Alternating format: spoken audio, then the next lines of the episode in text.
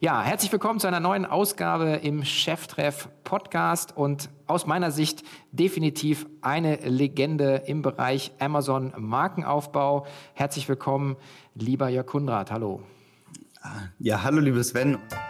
Herzlich willkommen zu Cheftreff, dem Future Retail Podcast von Sven Ritter.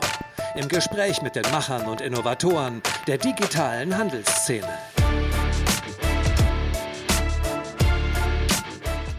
Es folgt eine kurze Werbepause. Ja, bevor wir loslegen, ein Hinweis auf unseren Partner, und zwar die Firma Valantic. Die konvergente Evolution im E-Commerce oder warum Softwareanbieter gleicher werden. In der Natur ist das Phänomen der konvergenten Evolution seit langem bekannt. Es beschreibt die Tatsache, dass sich unterschiedliche Lebewesen unter gleichen Bedingungen ähnlich entwickeln und der Umwelt anpassen. Eine sogenannte konvergente Evolution ist auch hinsichtlich der Anbieter im E-Commerce als eine spezielle Softwaregattung festzustellen. Unter den sich schnell verändernden Marktbedingungen kristallisiert sich heraus, dass funktional breite und architektonisch möglichst kleinteilige Lösungen dominieren. Das bringt es mit sich, dass das Wertversprechen der Softwareanbieter oft ziemlich ähnlich ist und in der Folge sind die Unterschiede dieser Systeme immer schwerer zu bewerten. Hier setzen genau Valantic als systemagnostischer Dienstleister an und bewerten für euch den Fit der Anforderungen mit den in Frage kommenden Systemen. Damit über siebzig Prozent Abdeckung der verfügbaren Commerce-Technologien stehen die Chancen einfach sehr gut, dass Valantic die Expertise ihrer sechshundert oder über sechshundert Kolleginnen und Kollegen zielführend für euch einbringen können. Und so findet ihr gemeinsam mit Valantic das passende System und setzt es entsprechend eurer kaufmännischen, organisatorischen und technologischen Spezifikation gemeinsam erfolgreich um. Alle weiterführenden Informationen unter w w w Punkt valantic Punkt com Slash K fünf. Und schon ist die Werbung auch schon wieder vorbei. Ja, ich freue mich total, hier sein zu dürfen und ja, mit dir zu sprechen. Vielen Dank. Genau, für die, die dich nicht kennen und die noch nicht auf LinkedIn folgen, Klammer auf, Klammer zu, ein großer Fehler. Also auf jeden Fall sofort machen. Ähm, ja, wer bist du, was machst du, was hast du gemacht? Ähm, ja, wer bin ich? Ich bin, bin achtunddreißig Jahre noch. Ähm, ich werde in drei Tagen neununddreißig. Ich bin, bin verheiratet, ich habe drei, drei Kinder. Ich ähm, habe eigentlich ähm, ja, mal B W L studiert und auch das abgeschlossen. Mhm. Wobei ich das letztendlich gar nicht so wirklich gebraucht hätte, das Studium. Ähm, ähm, ja, ich bin nach dem Studium äh, zu, zu Amazon, zwei Jahre bei Amazon gewesen und mein Traum war immer, was Eigenes zu machen. Und habe dann zweitausendelf gemeinsam mit meinem ja, besten Freund und, und Studienkollege und Amazon-Kollege Kai Clement ähm, Kawaii aufgebaut. Das kam damals so, dass, dass wir immer was ja, Eigenes machen wollten und dann kam das erste iPad raus und ähm, wir haben da ein bisschen ja, auf Amazon geschaut, was da schon gab und da gab es nichts wirklich richtig Gutes und dann haben wir gedacht, komm, das machen wir selber und daraus ist in der Folge dann ähm, ja, Kawaii entstanden und wir waren eigentlich so die ersten, kann man wirklich sagen, so die im deutschsprachigen Raum das Thema Markenaufbau auf Amazon gemacht haben. Ja, mhm. ihr, habt, ähm, ihr habt wann angefangen? Also zweitausendelf eigentlich ging das los, glaube ich, ne? Genau, also offizielle Gründung war zweitausendelf. Wir ja. haben zweitausendzehn ähm, damit angefangen und wir haben das aber so ein bisschen noch unter dem Deckmantel gemacht. Also wir, das, wir haben das nicht öffentlich kommuniziert. Das, das erste Business lief auf, auf, auf den Namen von Kais Frau, damalige Freundin, einfach weil wir nicht wussten, okay, wie steht eigentlich Amazon da dazu? Und dann haben wir jeden Morgen uns um, um halb sechs, äh, halb sieben getroffen oder um sechs getroffen und da eine Stunde was dran gearbeitet, eine Stunde nach Amazon dran gearbeitet. Und als wir dann gemerkt haben, okay, wir haben da so einen Test gemacht damit, Ähm, ja, ganz typisch bei Alibaba was gesourced und, und das ganze, alles durchgespielt, Steuer, Import, Produktbilder, wer macht das alles?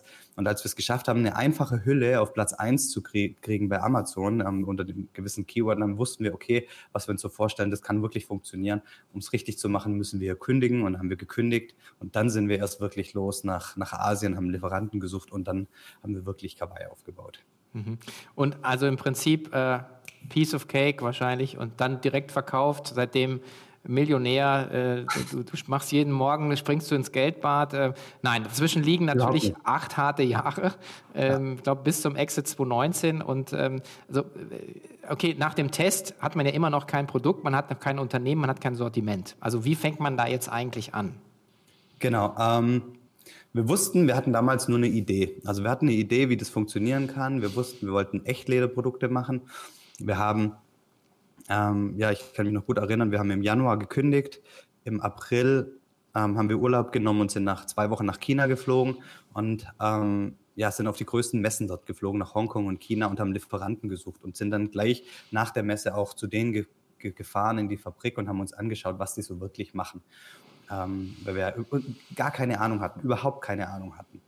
Und dann mh, haben wir acht glaub, oder neun verschiedene Produkte damals ähm, ja, ähm, designt, gemeinsam mit den Lieferanten und ähm, ja, fertigen lassen und ja, so, so ein Prozess, so erstmal Muster machen lassen und dann ähm, bis das fertige Produkt steht. Und ich bin dann im Mai raus bei Amazon und im Juni haben wir die ersten Verkäufe auf Amazon gehabt. Also das war dann wirklich so ein, so ein Prozess von April bis Juni, Juli, bis Juni, ähm, bis wir die ersten Verkäufe hatten. Und ähm, ja, genau, das war so der Anfangsprozess.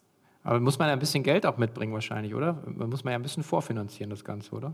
Genau, ähm, und das war so, dass ich glücklicherweise... Ähm, Von, von, von, von einer Verwandtschaft.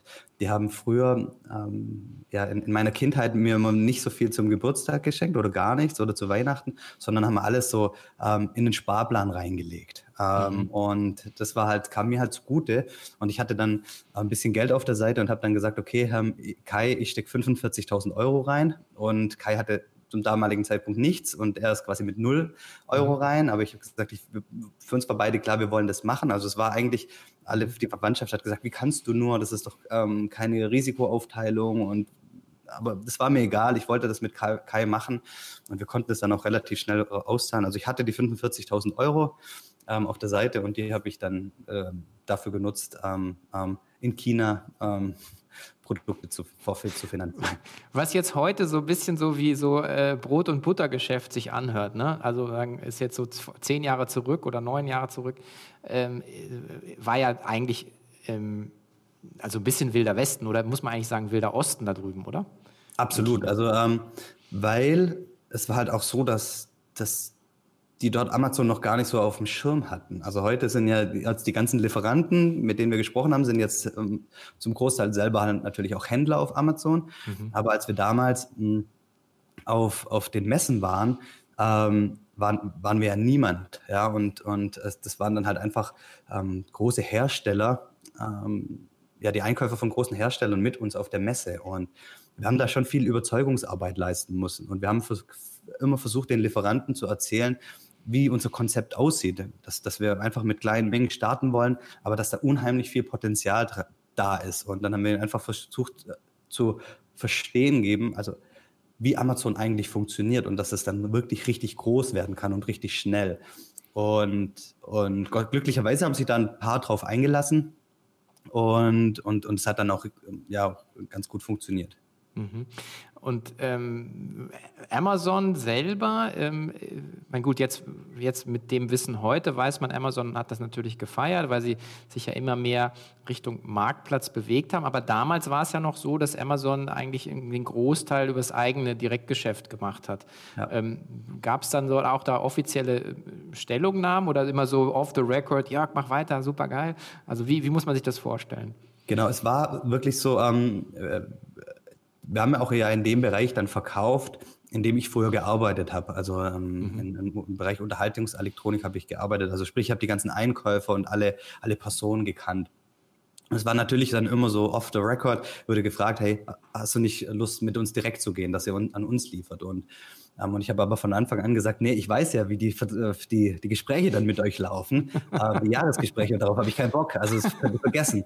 Und, ähm, und das war dann eigentlich immer, immer klar, ähm, dass, dass das nicht passieren wird. Und gleichzeitig war es aber auch irgendwie für Amazon klar, dass sie uns nie als so Posterboys ähm, vorne hinstellen wollen, ähm, weil das wahrscheinlich dann für die anderen so kam, ja hier, das sind eigene Amazon-Mitarbeiter, die haben vielleicht mehr gewusst als alle anderen und deswegen ähm, ähm, f- ja, feature dir die. Und, aber das war wirklich so, dass wir dann nicht wirklich ähm, einen größeren Support hatten als, als andere Händler. Also wir waren schon ein bisschen auf uns gestellt. Es ist schon heute sehr anders. Wenn man jetzt Markus Schöberl hier im, im Gespräch ja. hat, äh, Marktplatz, Marktplatz, so ein bisschen über alles. Ähm, wie, wie nimmst du das so wahr, wie sich das jetzt so entwickelt hat die letzten Jahre? Ja, auf jeden Fall anders als damals. Ähm, damals war der Marktplatz echt so, so im Entstehen und, und ähm, das ganze äh, Fulfillment bei Amazon ist so entstanden ähm, und ähm, damals hatte ja Amazon noch viel Lagerkapazitäten, die sie dann ähm, weitergeben konnte an Händler. Das war unser Riesenvorteil, weil wir die Komponente halt nutzen kann, können. Und jetzt ist es ja eher so, dass es eigentlich das Lager aus allen Nähten platzt und ähm, sie eigentlich eher wieder dahin gehen, dass die Händler ihre eigene Lager ähm, nutzen. Und es war damals wirklich so, dass, dass ähm, der Marktplatzumsatz einfach viel, viel kleiner war. Und ähm, jetzt nehme ich die, jetzt nehme ich das schon ganz anders wahr, dass einfach die Händler ja, anders gesehen werden bei Amazon. Ich bin jetzt nicht mehr so drin seit, seit zwei Jahren, deswegen kann ich nicht so viel sagen, aber allein die Tatsache, dass Markus Schöberl viel mehr in der Öffentlichkeit ist und in, in Austausch geht mit Händlern, mit dir, ähm, zeigt ja, dass sich da was verändert hat. Ja, wir haben ja dieses äh, auch dann äh, diesen Peak Amazon äh, zwanzig neunzehn äh, gehabt auf der letzten physischen Konferenz, die wir machen durften. Und ähm, da ähm, meinten wir ja eben genau diese Frage nach, also wie, wie shiftet sich eigentlich das, das Geschäftsmodell? Und ich glaube, die Frage ist ziemlich klar beantwortet. Amazon ist da, da, sagen, der Marktplatz. Äh, eben, aber eben nicht nur vom Angebot, sondern eben auch von Logistik, Payment äh, et cetera. Also sagen genau. wirklich diese komplette Wertschöpfungskette abzubilden. Wenn du jetzt heute drauf schaust, äh, auch wenn du, auch wenn du jetzt sagen äh, nicht mehr da aktiv drin bist, du bist ab zwanzig neunzehn, glaube ich, dann verkauft, ne? Du bist genau. auch dann ausgestiegen. Ähm, aber trotzdem, man kriegt das ja mit, ähm, so aus dem Augenwinkel. Ähm, würde sich so ein Erfolg nochmal wiederholen lassen, den ihr gebaut habt? Oder was wäre anders? Ob es sich wiederholen lässt, vermag ich gar nicht so zu beurteilen, weil es gibt wahrscheinlich so die Erfolgsgeschichten, wird es wahrscheinlich geben, aber nicht mehr so in der Breite. Was sich definitiv verändern, verändert hat, ist ähm, die, die Art und Weise, wie man das ganze Thema angeht. Also wir konnten das noch relativ naiv angehen. Wir wussten, wenn wir ein paar Basics richtig machen, dann werden wir erfolgreich sein. Also gute Produktbilder, den richtigen Text, ähm, guten Kundenservice. Das waren einfach relativ wenige Sachen und wir wussten, okay, dann, dann wird es richtig gut werden. Ähm, und wir haben außer der Ware kein, kein Kapitaleinsatz gebraucht. Und das, glaube ich, ist heute anders. Also du brauchst ein tieferes Verständnis, wie Amazon funktioniert und du darfst dir wirklich Gedanken machen, okay, ähm, wie...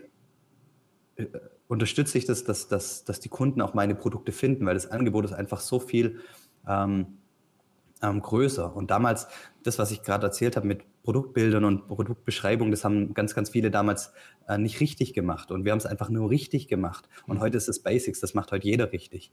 Ähm, und es gibt viel mehr Möglichkeiten, wie die ganzen Advertising-Möglichkeiten ähm, von Amazon. Und über die darf man dann halt nachdenken. Und ich glaube, dass einfach der Kapitaleinsatz ähm, ein höherer ist. Also du brauchst einfach mehr Geld, um, um, um starten zu können. Weil es ist halt einfach nicht, nur weil du dein Produkt auf Amazon ähm, listest, heißt es nicht, dass es ganz, ganz viele Kunden sofort finden. Ja, ja, und du hast natürlich, sieht man natürlich auch an der Tatsache, dass wenn man sich so von äh, früher eine, eine Amazon, äh, einen Screenshot anschaut und, und heute, äh, wie viele auch Marketingmöglichkeiten, das ist ja, man sprach dann immer ja von Amazon S E O, das hast du jetzt so beschrieben, vernünftige Produktfotos und Texte und dann bist du im Ranking hochgekommen und hast vernünftige Kundenbewertung bekommen. Was ja heute ist, dass man sich letzten Endes auch die, die Platzierung kaufen kann. Das ist ja auch einer der großen Bereiche, die, die Amazon ausbaut. Das meintest du ja mit den, mit, dass genau. man mehr Budgets braucht letzten Endes, ne, um, ja. um diesen Erfolg zu produzieren. Ja, ja. genau. Ja. Wie schaust du auf diese ganze ähm, äh, Thrasio äh, M und A-Geschichte in Amazon? Das ist ja auch so ein Kanal, den es zwanzig neunzehn noch nicht so wirklich gab für euch. Also ihr seid äh, auch gekauft worden, aber jetzt gibt es da draußen ja wahnsinnig viel Geld, die so Amazon-Marken oder Händler äh, dort aufkaufen. Ja, ähm, um ehrlich zu sein, glaube ich, dass es so, so, so ein kurzfristiger Trend sein wird. Ähm, mhm. Es ist einfach unheimlich viel Geld äh, da und ähm, es wird überlegt, okay, wie kann ich aus dem Geld, was da ist, noch mehr Geld machen? Mhm. Und ich glaube, dass es jetzt einfach so eine Phase ist, weil mir, mir fehlt irgendwie der Glaube daran, dass es nachhaltig funktioniert. Weil, was kaufen denn die?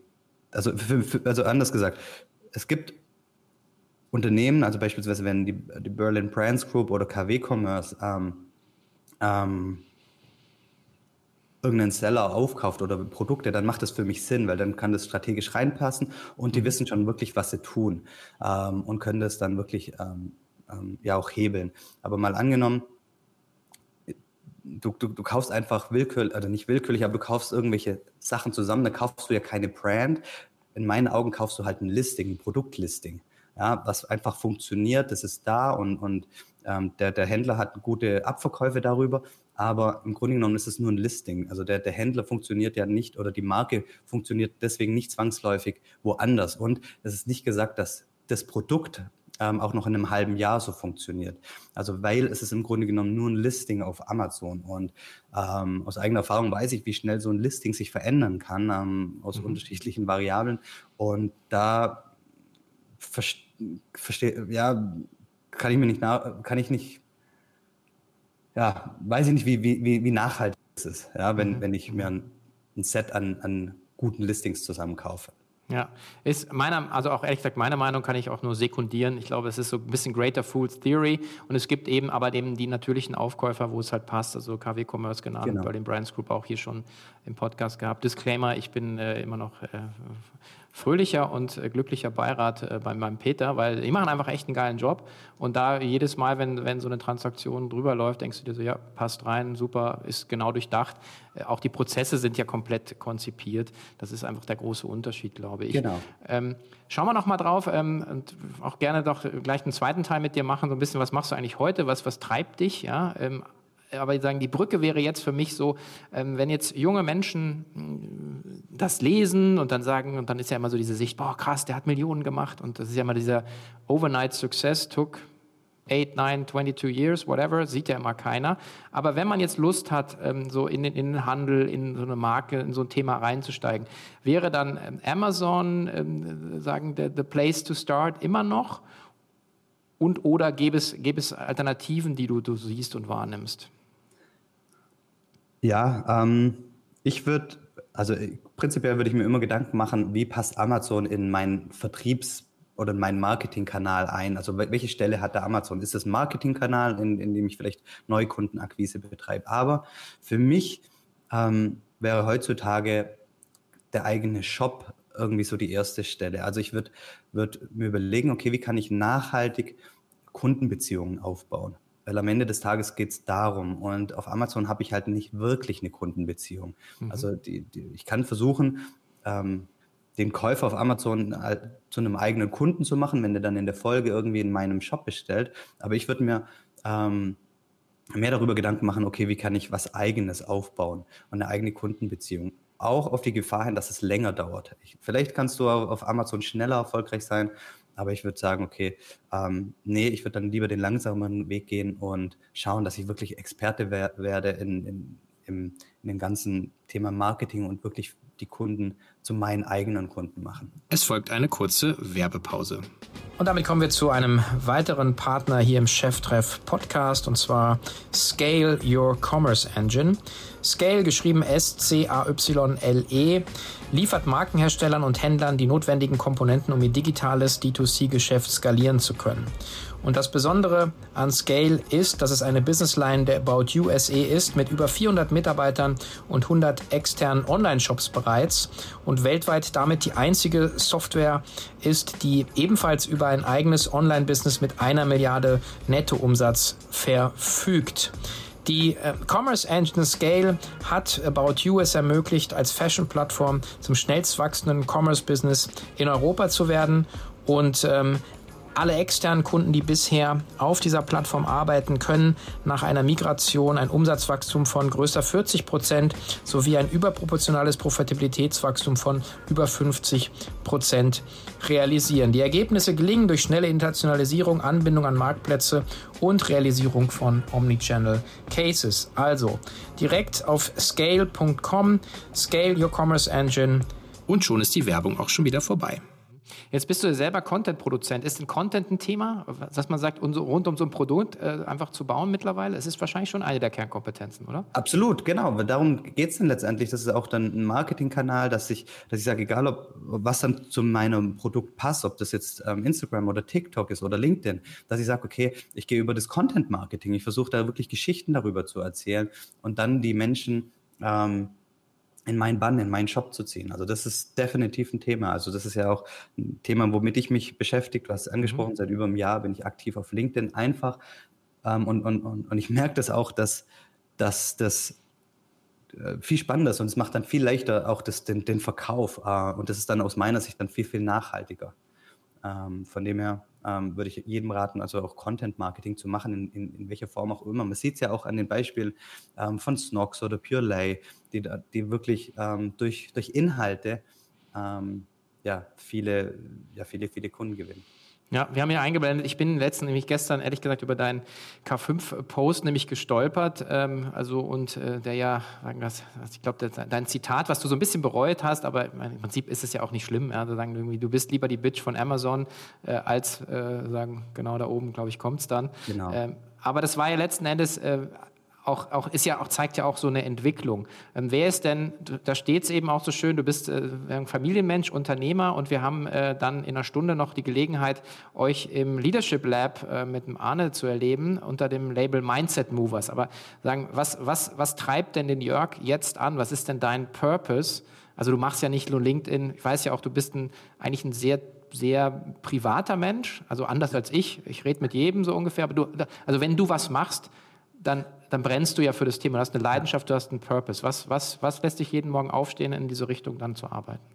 Genau. Ähm, wenn wir jetzt nochmal auf Kawaii schauen, das war eine unheimlich ähm, spannende Zeit. Ich habe da so viel lernen dürfen. Ähm, Dinge, die ich, die, ich, die ich noch meinen Kindern und den Enkelkindern erzählen kann. Also viele Reisen nach China und so weiter. Ähm, und ich glaube, ich bin damals zweitausendzehn, zweitausendelf angetreten, um meinen eigenen Arbeitsplatz mehr zu erschaffen, eigentlich mal unternehmerisch tätig zu werden. Was ich aber damals nicht hatte, ähm, ist eine Vision. Wir haben zwar immer gesagt, Kai und ich, wir wollen das, das Tempo werden für iPad-Hüllen. Ja? Also so wie jeder sagt, ja, gib mir mal ein Tempo, was einfach als eigener Begriff funktioniert, wollte, wollten wir immer, dass die Leute sagen, ja, ich kaufe eine Kawaii für mein iPhone oder mein iPad. Aber das ist jetzt fairerweise nicht so eine, so eine tiefe Vision und so ein starkes Warum. Und in der Folge, in den Jahren, ähm, ich habe in der Zwischenzeit drei kleine Kinder und ein paar gesundheitliche Herausforderungen, zweitausendvierzehn Krebs gehabt und so. Da fängt man natürlich wirklich an, ähm, fängt das Nachdenken an. Und ich habe ja dann mich ganz viel mit mir selber beschäftigt, viel Persönlichkeitsentwicklung gemacht, Coachings, Seminare, Trainings, du kennst das alles. Ich habe eine, eine Ausbildung zum Mentaltrainer und dabei habe ich halt festgestellt, dass das, was ich richtig gut kann, also Sachen über Amazon zu verkaufen, dass mir das nicht Spaß macht, dass es nicht mein Herz zum Singen bringt und dass ich das nicht bis ähm, an, ans Ende meines Lebens machen möchte. Was mir aber total viel Freude bereitet, ist gerade das Thema Persönlichkeitsentwicklung. Und ich habe gesehen, wie viel das in meinem Leben ausgemacht hat, wie, wie das sehr das mich verändert hat, ähm, äh, wie das wirklich zum, ja, zur Erfüllung auch beigetragen hat. Und deswegen kam zweitausendneunzehn das, das, ja, zum, zum schönen Ereignis, dass, dass, dass Arne mich angerufen hat, ähm, der in einer ähnlichen Situation war, der auch schon ein paar Gründungen ähm, hinter sich hatte und eben auch im Bereich Persönlichkeitsentwicklung was machen wollte. Er wollte mehr mit Menschen arbeiten und wir beide haben die Vision, dass mehr Menschen Zugang haben zur Persönlichkeitsentwicklung, dass sie, dass, dass sie was ausprobieren, sich auf den Weg machen und wir haben die Vision, dass bis zum Jahr zweitausenddreißig zehn Millionen Menschen in Deutschland ähm, sich mit Persönlichkeitsentwicklung oder positiven Philosophien, wie wir es nennen, beschäftigt haben. Egal was es ist, da gibt es ja ganz viele verschiedene Sachen mhm. und alles davon ist okay. Wir glauben aber, dass wenn zehn Millionen Menschen das gemacht haben, dann ist es sowas wie Allgemeinwissen und dann geht es nicht mehr weg. Ja, dann ist es in den Familien, dann ist es in den Unternehmen, dann, dann lernen die Kinder das auch in der Schule. Ähm, und wir glauben, dass es eh passieren wird. Dass, es, dass, dass, dass die Welle irgendwann brechen wird, dass es sowas wie Allgemeinwissen ist und nicht mehr weggeht. Und wir wollen dazu einen Beitrag leisten. Und deswegen Mindset Movers. Mindset Movers, wir sehen uns als ja, digitale Medien ähm, Medienunternehmen für Persönlichkeitsentwicklung und, und machen da ganz, ganz viele Inhalte. Wir haben ein Leadership-Programm. Es wird ab ähm, nächstes Jahr im Februar einen Shop geben ähm, mit, mit physischen Coaching-Produkten. Also wirklich zum Beispiel ein Teamentwicklungsspiel, das, das man dann im Team ähm, remote oder, oder ähm, ja, analog spielen kann. Es wird, es wird einen Unternehmer-Retreat geben. Also alles Mögliche, ähm, unterschiedlichste Inhalte zum Thema Persönlichkeitsentwicklung, um einfach ähm, ja, die Menschen ähm, die Menschen dabei zu unterstützen, auf den Weg zu gehen und sich ähm, ja, die, die Themen mal anzuschauen und in ihr Leben zu lassen. Mhm. Das ist das, was mich absolut antreibt. Und ähm, früher war ich erfolgreich und jetzt, jetzt bin ich halt auch ähm, ja, erfüllt bei dem, was ich tue. Und das fühlt sich total wirksam an. Mhm. Und dann ist man wahrscheinlich noch erfolgreicher, weil man irgendwie so ein bisschen... irgendwie das so ein bisschen so eine Unschärfe ist, das so, man schaut so ein bisschen am Ziel vorbei und es passiert dann so automatisch. Frage, ähm, braucht man zwingend auch dann Brüche im Leben oder braucht man ähm, auch die Erfahrung als, als Unternehmer oder halt auch so, also so Dinge, die mal nicht geklappt haben, um, um dann sowas machen zu können? Ich, eine spannende Frage. Ich glaube, was du brauchst, ist eine Bereitschaft, aus der Komfortzone zu gehen. Ähm, entweder wird die Komfortzone durch, ja, oder verlässt du die Komfortzone, weil das, das, das Leben dir das einfach so, so zeigt, okay, du bist jetzt krank oder ja, und, unternehmerisch läuft es nicht so gut, also dass es das irgendwie, dass du irgendein ja, in gewisser Weise leidest. Das, das bist du automatisch aus der Komfortzone raus. Oder wenn eine Beziehung in Bruch geht. Das heißt ja immer, wenn das Herz gebrochen ist bei einer Beziehung, dann ähm, ist es ist, ist die Möglichkeit für Veränderung wirklich da. Also entweder du leidest oder aber du sagst, ich, ich suche mir die, die Situation. Und ich glaube, das ist sehr wohl möglich. Also du musst nicht leiden. Ich glaube, es gibt unterschiedlichste Formate, ähm, bei denen du halt wirklich auch aus der Komfortzone gehen kannst, wenn alles gut ist, um, um den nächsten Schritt zu gehen. Und ähm, allein die Frage, man kann ja einfach mal sich auch als Unternehmer sich stellen, okay, ist das, was ich jetzt hier gerade mache, ist das eigentlich Purpose-driven Business, ja, wenn, wenn, wenn, ich, wenn ich mir frage, okay, was ist eigentlich ein Beitrag, was leiste ich für einen Beitrag oder mein Unternehmen und ist das der Beitrag, den ich eigentlich ähm, leisten möchte in meinem Leben, ja, dass man sich einfach die richtigen Fragen stellt und wenn man sagt, ah nee, ich bin nicht so hundert Prozent glücklich, mein Unternehmen ist zwar richtig erfolgreich und es läuft richtig gut, aber so richtig erfüllend ist es nicht. Mhm. Und dann hinzugehen und sagen, okay, wie kann ich da mal hinschauen, was für ein Format, was von von Ähm, ja, Seminar oder so kann ich machen, um die Frage mal für mich zu beantworten oder klarer zu kriegen und dann auf den Weg zu gehen. Und das hat mhm. nichts mit einem Bruch zu tun im, im, im Leben, der wirklich dramatisch ist, sondern einfach die Neugier ähm, auf den nächsten Schritt. Mhm. Aber die Frage zielt auch so ein bisschen so auf mich drauf ab, weil eben ganz viele Leute ja in diesem Coaching-Business da jetzt irgendwie so hochgepoppt sind und, und dann steht dann immer, ich bin Coach und Unternehmer und irgendwie dann denkst du so, ja, was bist du denn? Bist du Coach? Aber du hast nie ein Unternehmen gegründet. Also für mich ist schon ein bisschen so, deswegen war die Frage, also ich glaube, du brauchst in deiner Vita schon auch ein bisschen ähm, irgendwas, wo du dran selber dran wachsen konntest. Du hast ja gerade das beschrieben. Also ja. die, die christliche Mythologie oder sagen sagt ja immer so das Purgatorium, also das Fegefeuer oder wo du dann einfach Schmerz äh, kreiert, letzten Endes Wachstum. Kann man nicht dran glauben, aber ich glaube persönlich, ähm, oder muss man nicht dran glauben, aber ich glaube persönlich ist das schon so, dass, wie von dir beschrieben, dass du immer dann, wenn du gegen eine Wand gelaufen bist, dann erstmal dich sammelst und sagst, okay, was, was ist jetzt das Learning? Und ein bisschen wie Corona war das schlechteste verpackte Geschenk, glaube ich, das hat Arne mal gesagt, was, ich, was er hier genau. bekommen hat. Äh, und das kann ich nur unterschreiben. Ja, also. Ja, genau, also es gibt ja, es gibt ja, Arne sagt auch den Spruch immer, alles im Leben ist ein Geschenk, nur manchmal ist es halt scheiße verpackt. Ja. Das hilft natürlich total. Und bei mir war es ja auch so, zwanzig vierzehn, Geburt der ersten, des ersten Kindes, drei Wochen danach äh, Krebserkrankung. Mhm. Und dann stellte sich schon die Frage, okay, was willst du eigentlich im Leben? Und für mich war halt die Frage, okay, ich will als Unternehmer weiter wachsen, liebevoller Papa und Ehemann sein und drittens, mhm. ähm, körperlich und geistig so fit zu sein, um die ersten beiden Ziele zu erreichen. Und dann habe ich mich halt auf den Weg gemacht und habe in den Folgejahren ganz, ganz viel gelernt. Und dann ähm, glaube ich auch, dass ich so ein bisschen... Ähm, Ja, dass es okay ist, dass ich darüber rede, was ich da jetzt in den letzten sechs, sieben Jahren gelernt habe. Also das, das, das hilft ungemein, also so, ein, so, eine, so eine Herausforderung. Ja, also auch mein, mein Aufruf dann auch nochmal an all die, die sich damit beschäftigen wollen, ähm, ist, schaut euch auch wirklich an, was äh, habt die Person, äh, die Frau, die Coachin, der Coach äh, auch selber schon im, im, im Leben erlebt. Ich glaube, das ist schon, schon sehr wichtig. Und ähm, ja, wie kann man ähm, euch jetzt äh, sozusagen, gibt es da einen Zugang? Also man sollte dir auf jeden Fall auf LinkedIn folgen. Du hast einen Podcast, äh, gleich in, in einer Stunde oder einer halben Stunde, glaube ich, äh, seid ihr dran mit, mit dem Leadership Lab hier. Also vielleicht einfach ein bisschen die Werbetrommel rühren. Genau. Also auf jeden Fall ähm, gerne mir auf, auf, auf LinkedIn ähm, folgen und gerne, wenn ihr Fragen habt, schreiben. Ähm, und ich lade euch ganz herzlich ein, den, den zehn Millionen mal eins Podcast von Arne und mir ähm, zu folgen. Da, da, da reden wir auch viel über die Reise, gerade von Mindset Movers. Und da passiert ganz, ganz viel. Es gibt natürlich auch bei Mindset Movers ähm, auf der Website die Möglichkeit, sich für den Newsletter einzutragen. Das ist auch kein Fehler.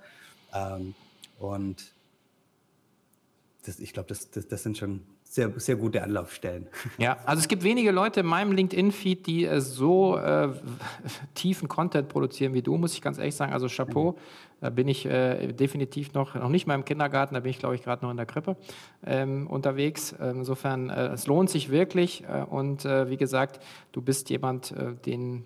Also ich kann einfach nur sagen, also du hast das Herz am rechten Fleck, du hast die Erfahrung gemacht und ich glaube, du man merkt sozusagen mit jeder Faser deines Körpers, dass du deinen Purpose da jetzt gefunden hast und das also ist einfach echt ein Gewinn, dass du da bist, lieber Jörg. Also vielen Dank.